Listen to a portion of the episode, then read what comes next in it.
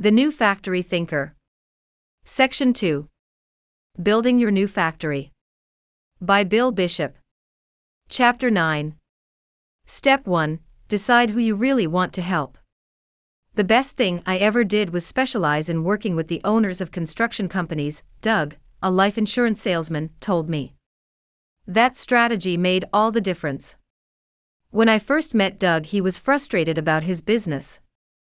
My prospects think I'm just another guy who sells life insurance. I don't know how to explain why they should work with me instead of someone else. Life insurance is a commodity. You can get it anywhere. To deal with his problem, Doug began with step one of the new factory thinking process specialize in one type of customer. After some consideration, Doug decided to focus on the owners of construction companies. He already had a few of them as clients, and they had proven to be profitable and enjoyable people to work with. Fast forward 10 years. Doug had signed up more than 100 members in his program. Each member was an owner of a construction company, and most of them bought large life insurance policies. Doug had made a bundle and was now ready to retire. He said, the most important thing I ever did was specialize in one type of customer. When I told the owners of construction companies that I specialized in them, they loved it. It gave them a reason to pick me over another life insurance agent who wasn't a specialist. There are many good reasons to specialize in one kind of customer. 1. It takes the focus off your needs and your goals, and puts the emphasis where it belongs on the needs and goals of your customers. Secondly, it makes your business more focused and easier to run. With one type of customer, you only need one system to take care of them. You can continuously improve the single system, rather than tinker with multiple systems. Third, it releases you from the confines of your industry and product slash service category. Because your business is all about helping a certain type of person, you now have permission to do anything to help them, even things that currently fall outside the normal parameters of your industry.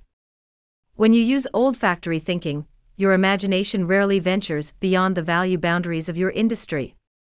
But when you build your business around a type of customer, instead of a product or service, there are no barriers to what you can do. To choose your customer type, review your current list of customers. Identify the best ones. Who do you like best? Do they fit within a definable segment? Are they women or fitness buffs? Are they nurses or teachers? Are they young families or retirees, or another definable market segment? Here are some real world companies that are built around a customer type, not a product or service. The Running Room this Canadian company is a value hub for runners. All Nurses, their website provides nurses with educational, networking, and career services. Firehouse, they provide a full range of products and services to firefighters. Lefties, the left hand store, they provide products designed for left handed people. All About Birds, this organization caters to bird watchers. Tall Friends, if you're tall and looking for a tall mate, visit Tall Friends. Calm. Solo Traveler, blogger Janice Waugh is the go to expert for people who like to travel on their own. Just Multiples, this company caters to parents of twins and triplets. Just for redheads, if you're a redheaded female, they have beauty products just for you. To work on this step, take these actions.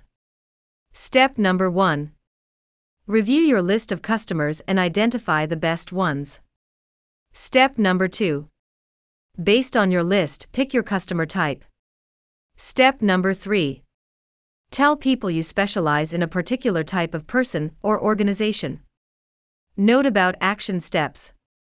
At the end of each chapter in this section, I give you action steps. I encourage you to start implementing these concepts right away. You don't need to wait until you finish the book.